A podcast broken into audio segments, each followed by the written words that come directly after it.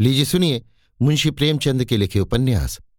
कर्म भूमि के छप्पनवे भाग को मेरी यानी समीर गोस्वामी की आवाज़ में।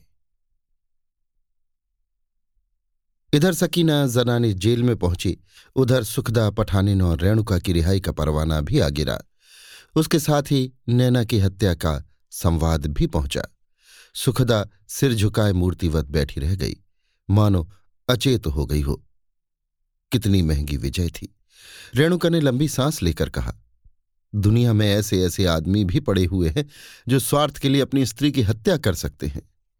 सुखदा आवेश में आकर बोली, नैना की उसने हत्या नहीं की, अम्मा। ये विजय उसी देवी के प्राणों का वरदान है। पठानिन ने आँसू पहुँचते हुए कहा, मुझे तो यही रोना आता है कि भैया को कितना दुख होगा। भाई बहन में इतनी मोहब्बत मैंने नहीं देखी। जेलर ने आकर सूचना दी, आप लोग तैयार हो जाएँ। शाम की गाड़ी से सुखदा, रेणुका और पठानिन इन महिलाओं को जाना है। देखिए, हम लोगों से जो खता हुई उसे मुआफ कीजिएगा। किसी ने इसका जवाब न दिया। मानो किसी ने सुना ही नहीं। घर जाने में अब आनंद न था।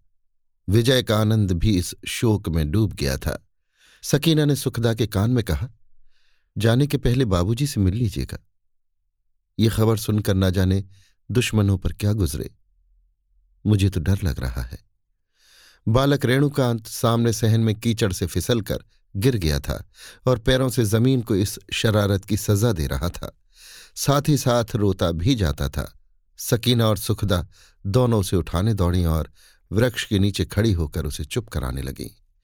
सकीना कल सुबह आई थी, पर अब तक सुखदा और उसमें मामूली शिष्टाचार के सिवा और कोई बात न हुई थी।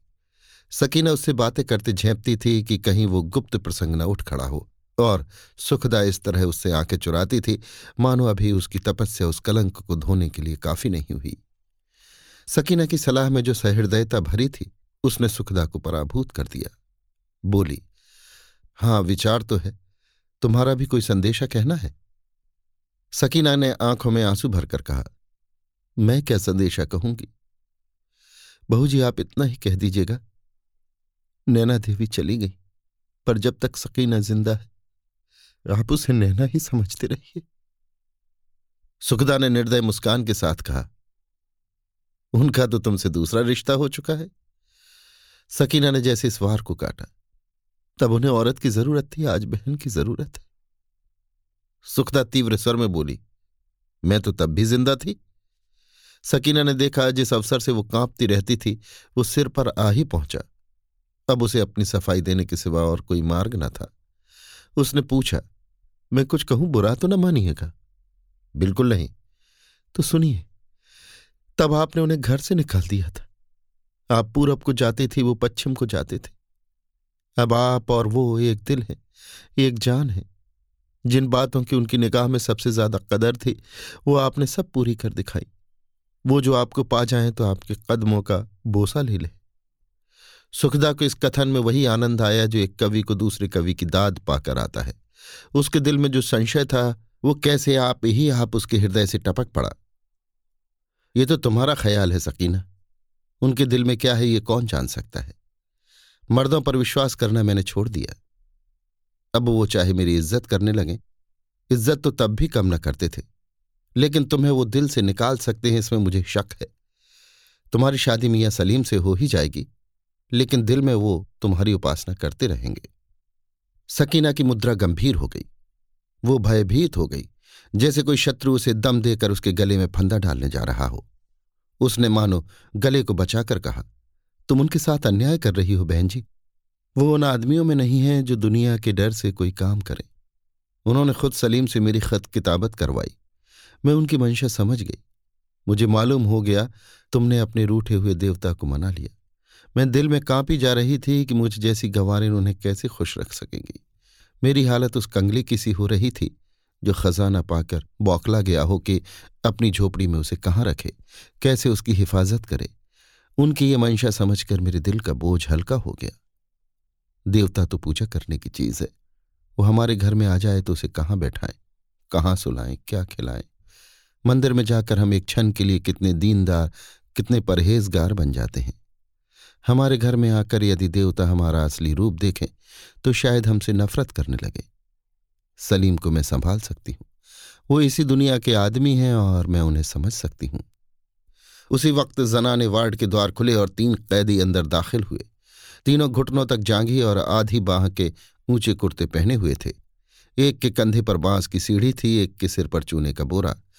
तीसरा चूने की हड़ियाँ, कूची की बाल्टियाँ लिए हुए था। आज से जनाने जेल की पुताई होगी। सालाना सफ़ाई और मरम्मत के दिन आ गए हैं।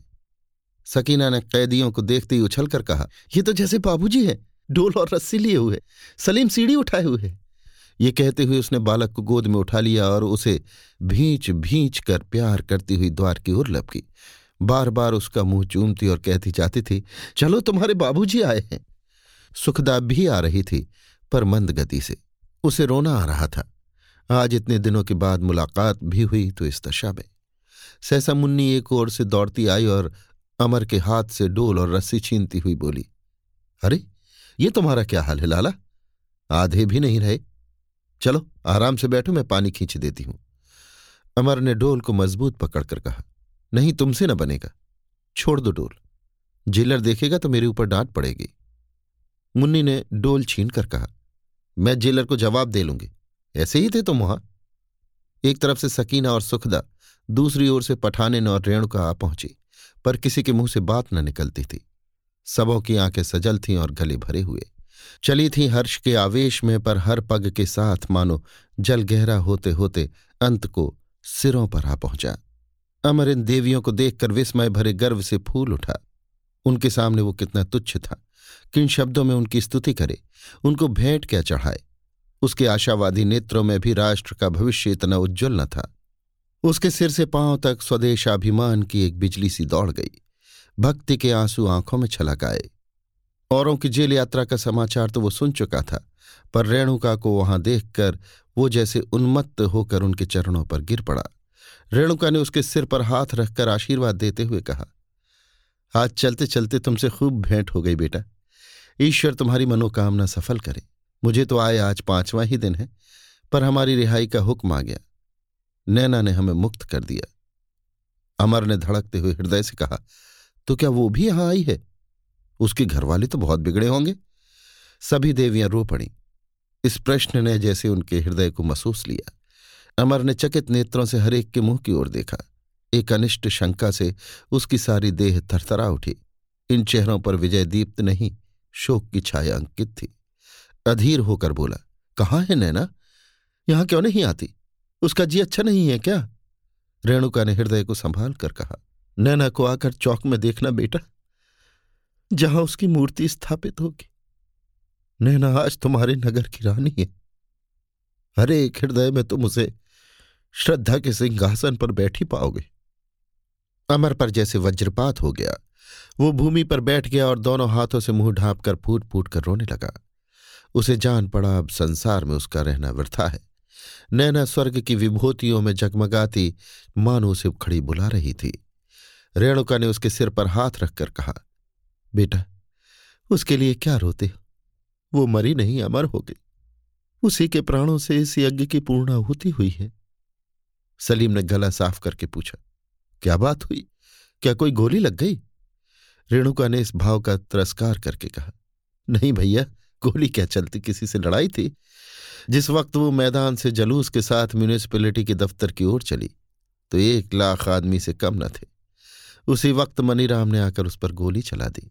वहीं गिर पड़ी। कुछ मुँह से कहने न पाई।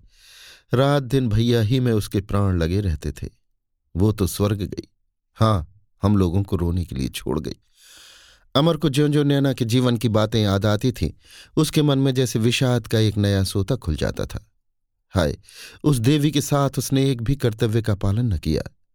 ये सोच सोच कर उसका जी कचोट उठता था। वो अगर घर छोड़कर न भागा होता तो लाला जी क्यों उसे उस लोभी मनीराम के गले बाँध देते? और क्यों उसका ये करुणाजनक अंत होता? लेकिन सहसा इस शोक सागर में डूबते हुए उसे ईश्वरीय विधान की नौका सी मिल गई। ईश्वरीय प्रेरणा के बिना किसी में सेवा का ऐसा अनुराग कैसे आ सकता है? जीवन का इससे शुभ उपयोग और क्या हो सकता है? गृहस्थी के संचय में, स्वार्थ की उपासना में तो सारी दुनिया मरती है। परोपकार के लिए मरने का सौभाग्य तो संस्कार वालों ही को प्राप्त होता है। अमर की शोकमग्न आत्मा ने अपने चारों ओर ईश्वरीय दया का चमत्कार देखा। व्यापक, असीम, अनंत। सलीम ने फिर पूछा, बेचारी लालाजी को तो बड़ा रंज हुआ होगा? रेणुका ने गर्व से कहा, वो तो पहले ही गिरफ़्तार हो चुके थे बेटा, और शांति कुमार भी। अमर को जान पड़ा उसकी आँखों की ज्योत दुगनी हो गई है। उसकी भुजाओं में चौगना बल आ गया। उसने वहीं ईश्वर के चरणों में सिर झुका दिया और अब उसकी आँखों से जो मोती गिरे, वो विषाद के नहीं, उल्लास और गर्व के थे। उसके हृदय में ईश्वर की ऐसी निष्ठा का उदय हुआ, मानो वो कुछ नहीं है। जो कुछ है ईश्वर की इच्छा है। जो कुछ करता है, वही करता है। वही मंगल मूल और सिद्धियों का दाता है। सकीना और मुन्नी दोनों उसके सामने खड़ी थी। उनकी छवि को देखकर उसके मन में वासना की जो आंधी सी चलने लगती थी, उसी छवि में आज उसने निर्मल प्रेम के दर्शन पाए, जो आत्मा के विकारों को शांत कर देता है, उसे सत्य प्रकाश से भर देता है, उसमें लालसा की जगह उत्सर्ग, भोग की जगह तप का संस्कार कर देता है। उसे ऐसा आभास हुआ मानो वो उपासक है और ये रमणियाँ उसकी उपास्य देवियाँ हैं। उनकी पदरज को माथे पर लगाना ही मानो उसके जीवन की सार्थकता है। रेणुका ने बालक को सकीना की गोद से लेकर अमर की ओर बढ़ाते हुए कहा, यही तेरे बाबूजी हैं बेटा? इनके पास जा। बालक ने अमरकांत का वो कैदी का बाना देखा तो चिल्लाकर रेणुका से चिपट गया। फिर उसकी गोद में मुँह छिपाए कनखियों से उसे देखने लगा। मानो मेल तो करना चाहता है, पर भय ये है कि कहीं ये सिपाही पकड़ न ले। क्योंकि इस वेश के आदमी को अपना बाबूजी समझने में उसके मन को संदेह हो रहा था। सुखदा को बालक पर क्रोध आया। कितना डरपोंक है, मानो इसे वो खा जाते। उसकी इच्छा हो रही थी कि ये भीड़ टल जाए तो एकांत में अमर से मन की दो चार बातें कर ले। फिर न जाने कब भेंट हो। अमर ने सुखदा की ओर ताकते हुए कहा, आप लोग इस मैदान में भी हमसे बाजी ले गई। आप लोगों ने जिस काम का बीड़ा उठाया, उसे पूरा कर दिखाया। हम तो अभी जहाँ खड़े थे, वहीं खड़े हैं। सफलता के दर्शन होंगे भी या नहीं, कौन जाने? जो थोड़ा बहुत आंदोलन यहाँ हुआ है, उसका गौरव भी मुन्नी बहन और सकीना बहन को है। इन दोनों बहनों के हृदय में देश के लिए जो अनुराग और कर्तव्य के लिए जो उत्सर्ग है, उसने हमारा मस्तक ऊँचा कर दिया। सुखदा ने जो कुछ किया, वो तो आप लोग मुझसे ज़्यादा जानती हैं। आज लगभग तीन साल हुए, मैं विद्रोह करके घर से भागा था। मैं समझता था इनके साथ मेरा जीवन नष्ट हो जाएगा। पर आज मैं उनके चरणों की धूल माथे पर लगाकर अपने को धन्य समझूँगा। मैं सभी माताओं और बहनों के सामने उनसे क्षमा माँगता हूँ। सलीम ने मुस्कुराकर कहा, यो जबानी नहीं, कान पकड़कर एक लाख मर्तबा उठो बैठो। अमर ने उसे कनखियों से देखा और बोला, अब तुम मजिस्ट्रेट नहीं हो भाई, भूलो मत। ऐसी सजाएँ अब नहीं दे सकते। सलीम ने फिर शरारत की। सकीना से बोला, तुम चुपचाप क्यों खड़ी हो सकीना? तुम्हें भी तो इनसे कुछ कहना है या मौका तलाश रही हो? फिर अमर से बोला, आप अपने कॉल से फिर नहीं सकते जनाब। जो वादे किए हैं वो पूरे करने पड़ेंगे। सकीना का चेहरा मारे शर्म के लाल हो गया। जी चाहता था जाकर सलीम की चुटकी काट ले। उसके मुख पर आनंद और विजय का ऐसा गाढ़ा रंग था, जो छिपाए न छिपता था। मानो उसके मुख पर बहुत दिनों से जो कालिमा लगी हुई थी, वो आज धुल गई हो और वो संसार के सामने अपनी निष्कलंकता का ढिंढोरा पीटना चाहती हो। उसने पठानिन को ऐसी आँखों से देखा जो तिरस्कार भरे शब्दों में कह रही थी, अब तुम्हें मालूम हुआ, तुमने कितना घोर अनर्थ किया था। अपनी आँखों में वो कभी इतनी ऊँची न उठी थी। जीवन में उसे इतनी श्रद्धा और इतना सम्मान मिलेगा, इसकी तो उसने कभी कल्पना न की थी। सुखदा के मुख पर भी कुछ कम गर्व और आनंद की झलक न थी। वहाँ जो कठोरता और गर्मा छाई रहती थी, उसकी जगह जैसे माधुर्य खिल उठा है। आज उसे कोई ऐसी विभूति मिल गई है जिसकी कामना प्रत्यक्ष होकर भी उसके जीवन में एक रिक्ति, एक अपूर्णता की सूचना देती रहती थी। आज उस रिक्ति में जैसे मधु भर गया है, वो अपूर्णता जैसे पल्लवित हो गई है। आज उसने पुरुष के प्रेम में अपने नारित्व को पाया है। उसके हृदय से लिपटकर अपने को खो देने के लिए आज उसके प्राण कितने व्याकुल हो रहे हैं। आज उसकी तपस्या मानो, फलीभूत हो गई है। रही मुन्नी, वो अलग विरक्त भाव से सिर झुकाए खड़ी है। उसके जीवन की सूनी मुंडेर पर एक पक्षी न जाने कहाँ से उड़ता हुआ आकर बैठ गया था। उसे देखकर वो अंचल में दाना धरे, आ आ, कहती। पाँव दबाती हुई उसे पकड़ लेने के लिए लपक कर चली। उसने दाना ज़मीन पर बिखेर दिया। पक्षी ने दाना चुगा। उसे विश्वास भरी आँखों से देखा मानो पूछ रहा हो तुम मुझे स्नेह से पालोगी या चार दिन मन बहलाकर फिर पर काट कर निराधार छोड़ दोगी। लेकिन उसने ज्यों ही पक्षी को पकड़ने के लिए हाथ बढ़ाया, पक्षी उड़ गया और तब दूर की एक डाली पर बैठा हुआ उसे कपट भरी आँखों से देख रहा था। मानो कह रहा हो, मैं आकाशगामी हूँ, तुम्हारे पिंजरे में मेरे लिए सूखे दाने और कुलिया में पानी के सिवा और क्या था? सलीम ने नांद में चूना डाल दिया। सकीना और मुन्नी ने एक एक डोल उठा लिया और पानी खींचने चली। अमर ने कहा, बाल्टी मुझे दे दो, मैं भरे लाता हूँ। मुन्नी बोली, तुम पानी भरोगे और हम बैठे देखेंगे। अमर ने हंसकर कहा, और क्या तुम पानी भरोगे, मैं तमाशा देखूँगा। मुन्नी बाल्टी लेकर भागी। सकीना भी उसके पीछे दौड़ी। रेणुका जमाई के लिए कुछ जलपान बना लाने चली गई थी। यहाँ जेल में बेचारे को रोटी दाल के सिवा और क्या मिलता है? वो चाहती थी सैकड़ों चीज़ बनाकर विधिपूर्वक जमाई को खिलाए। जेल में भी रेणुका को घर के सभी सुख प्राप्त थे। लेडी जेलर चौकीदार ने और अन्य कर्मचारी सभी उसके गुलाम थे। पठानिन खड़ी खड़ी थक जाने के कारण जाकर लेट रही थी। मुन्नी और सकीना पानी भरने चली गई। सलीम को भी सकीना से बहुत सी बातें कहनी थी। वो भी बम्बे की तरफ़ चला। यहाँ केवल अमर और सुखदा रह गए। अमर ने सुखदा के समीप आकर बालक को गले लगाते हुए कहा यह जेल तो मेरे लिए स्वर्ग हो गया, सुखदा। जितनी तपस्या की थी, उससे कहीं बढ़कर वरदान पाया। अगर हृदय दिखाना संभव होता तो दिखाता कि मुझे तुम्हारी कितनी याद आती थी। बार बार अपनी गलतियों पर पछताता था। सुखदा ने बात काटी। अच्छा अब तुमने बातें बनाने की कला भी सीख ली। तुम्हारे हृदय का हाल कुछ मुझे भी मालूम है। उसमें नीचे से ऊपर तक क्रोध ही क्रोध है। क्षमा या दया का कहीं नाम भी नहीं। है, विलासनी सही, पर उस अपराध का इतना कठोर दंड और जब ये जानते थे कि वो मेरा दोष नहीं है, मेरे संस्कारों का दोष था। अमर ने लज्जित होकर कहा यह तुम्हारा अन्याय है, सुखदा। सुखदा ने उसकी ठोड़ी को ऊपर उठाते हुए कहा हिरी और देखो, मेरा ही अन्याय है। तुम न्याय के पुतले हो। तुमने सैकड़ों पत्र भेजे, मैंने एक का भी जवाब ना दिया क्यों? मैं कहती हूँ, तुम्हें इतना क्रोध आया कैसे? आदमी को जानवरों से भी प्रीत हो जाती है। मैं तो फिर भी आदमी थी। रूठ कर ऐसा भुला दिया, मानो मैं मर गई। अमर इस आक्षेप का कोई जवाब न दे सकने पर भी बोला, तुमने भी तो कोई पत्र नहीं लिखा, और मैं लिखता भी तो तुम जवाब देती। दिल से कहना। तो तुम मुझे सबक देना चाहते थे? अमरकांत ने जल्दी से इस आक्षेप को दूर किया। नहीं, ये बात नहीं है, सुखदा। हज़ारों बार इच्छा हुई कि तुम्हें पत्र लिखूं, लेकिन सुखदा ने वाक्य को पूरा किया। लेकिन भाई ये था कि शायद मैं तुम्हारे पत्रों को हाथ न लगाती। अगर नारी हृदय का तुम्हें यही ज्ञान है तो मैं कहूँगी, तुमने उसे बिल्कुल नहीं समझा। अमर ने अपनी हार स्वीकार की। तो मैंने ये दावा कब किया था कि मैं नारी हृदय का पारखी हूँ? वो ये दावा ना करे, लेकिन सुखदा ने तो धारणा कर ली थी कि उसे ये दावा है। मीठे तिरस्कार के स्वर में बोली, पुरुष की बहादुरी तो इसमें नहीं है कि स्त्री को अपने पैरों पर गिराए। मैंने अगर तुम्हें पत्र न लिखा तो इसका ये कारण था कि मैं समझती थी, तुमने मेरे साथ अन्याय किया है, मेरा अपमान किया है। लेकिन इन बातों को जाने दो। ये बताओ, जीत किसकी हुई, मेरी या तुम्हारी? अमर ने कहा, मेरी। और मैं कहती हूँ, मेरी। कैसे? तुमने विद्रोह किया था, मैंने दमन से ठीक कर लिया। नहीं, तुमने मेरी मांगे पूरी कर दी। उसी वक्त सेठ धनीराम जेल के अधिकारियों और कर्मचारियों के साथ अंदर दाखिल हुए। लोग कुतूहल से उन लोगों की ओर देखने लगे। सेठ इतने दुर्बल हो गए थे कि बड़ी मुश्किल से लकड़ी के सहारे चल रहे थे। पग पग पर खांसते भी जाते थे। अमर ने आगे बढ़कर सेठ जी को प्रणाम किया। उन्हें देखते ही उसके मन में उनकी ओर से जो गुबार था, वो जैसे धुल गया। सेठ जी ने उसे आशीर्वाद देकर कहा, मुझे यहाँ देखकर तुम्हें आश्चर्य हो रहा होगा बेटा। तुम समझते हो कि बुढ़ा अभी तक जीता जा रहा है। इसे मौत क्यों नहीं आती?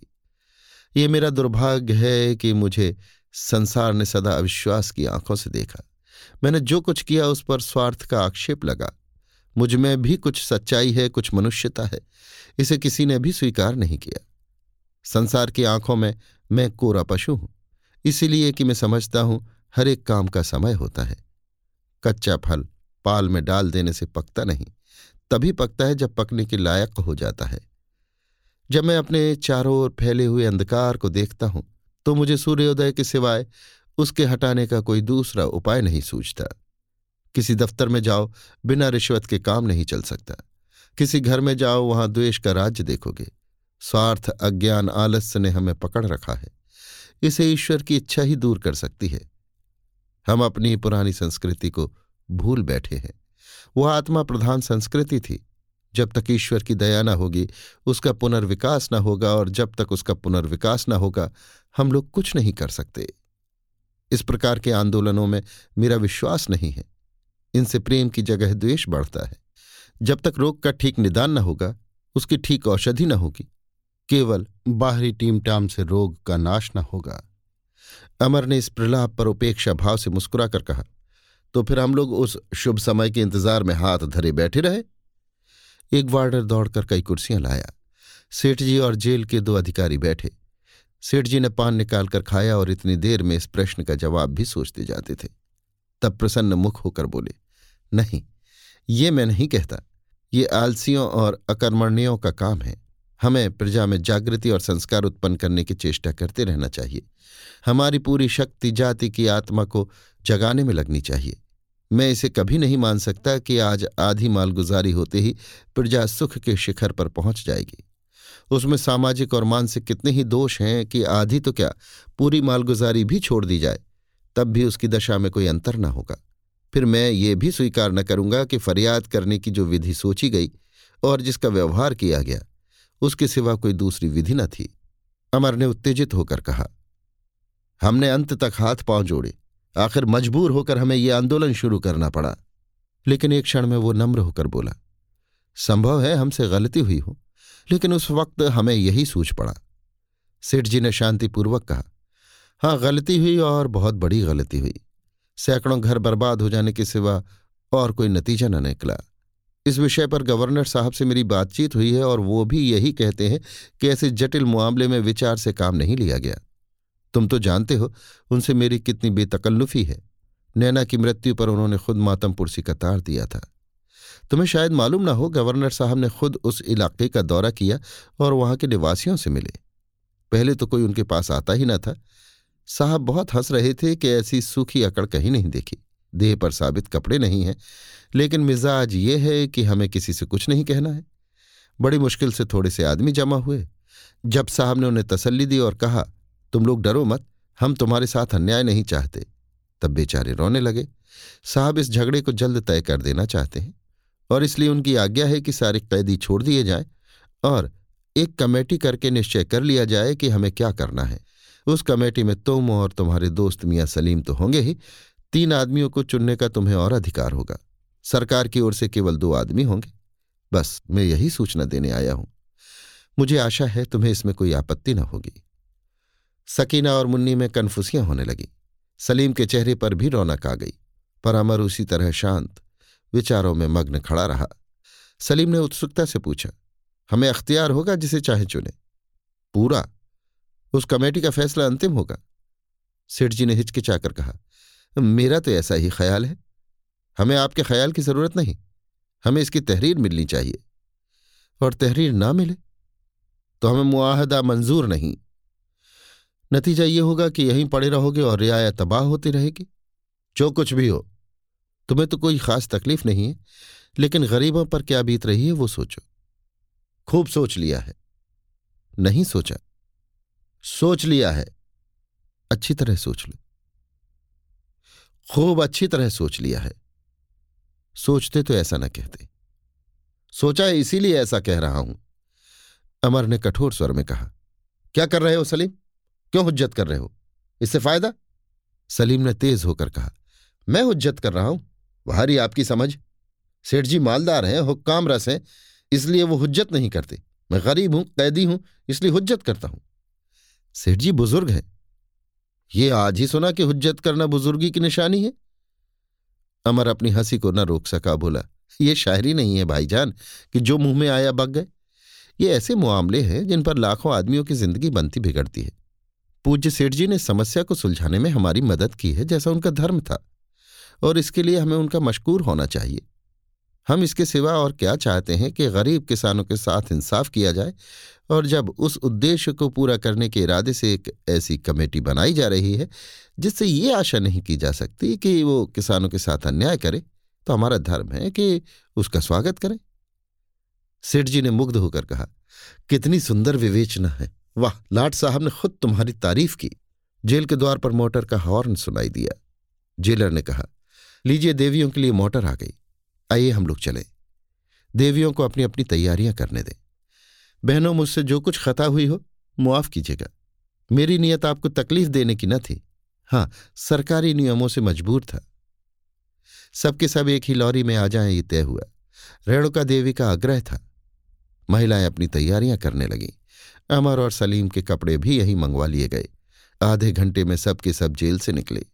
सहसा एक दूसरी मोटर आ पहुँची और उस पर से लाला समरकांत, हाफिज हलीम, डॉक्टर शांति कुमार और स्वामी आत्मानंद उतर पड़े। अमर दौड़कर पिता के चरणों पर गिर पड़ा। पिता के प्रति आज उसके हृदय में असीम श्रद्धा थी। नैना मानो आँखों में आँसू भरे उससे कह रही थी, भैया, दादा को कभी दुखी न करना। उनकी रीत नीत तुम्हें बुरी भी लगे तो भी मुँह मत खोलना। वो उनके चरणों को आंसुओं से धो रहा था और सेठ जी उसके ऊपर मोतियों की वर्षा कर रहे थे।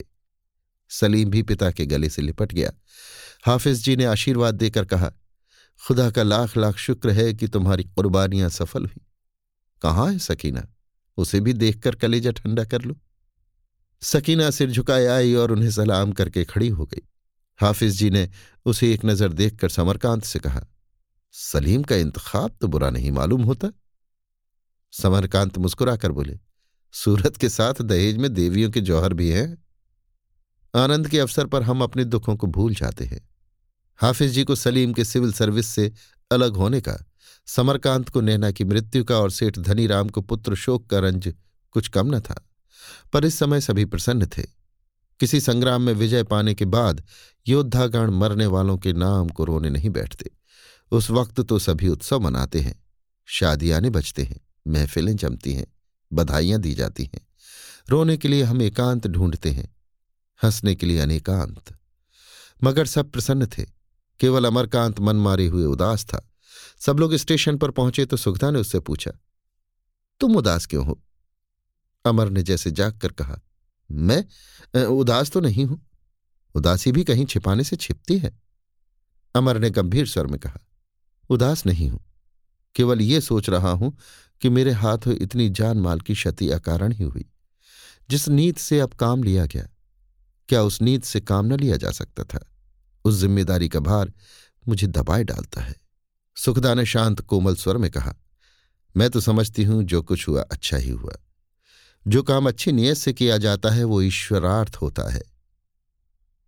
नतीजा कुछ भी हो। यज्ञ का अगर कुछ फल न मिले तो भी यज्ञ का पुण्य तो मिलता ही है। लेकिन मैं तो इस निर्णय को विजय समझती हूँ। ऐसी विजय जो अभूतपूर्व है। हमें जो कुछ बलिदान करना पड़ा, वो उस जागृति के देखते हुए कुछ भी नहीं है, जो जनता में अंकुरित हो गई है। क्या तुम समझते हो, इन बलिदानों के बिना ये जागृति आ सकती थी? और क्या इस जागृति के बिना ये समझौता हो सकता था? मुझे तो इसमें ईश्वर का हाथ साफ़ नज़र आ रहा है। अमर ने श्रद्धा भरी आँखों से सुखदा को देखा। उसे ऐसा जान पड़ा कि स्वयं ईश्वर उसके मन में बैठे बोल रहे हैं। वो शोभ और ग्लानी, निष्ठा के रूप में प्रज्वलित हो उठी, जैसे कूड़े करकट का ढेर आग की चिंगारी पड़ते ही तेज और प्रकाश की राशि बन जाता है। ऐसी प्रकाशमय शांति उसे कभी न मिली थी। उसने प्रेम गदगद कंठ से कहा, सुखदा, तुम वास्तव में मेरे जीवन का दीपक हो।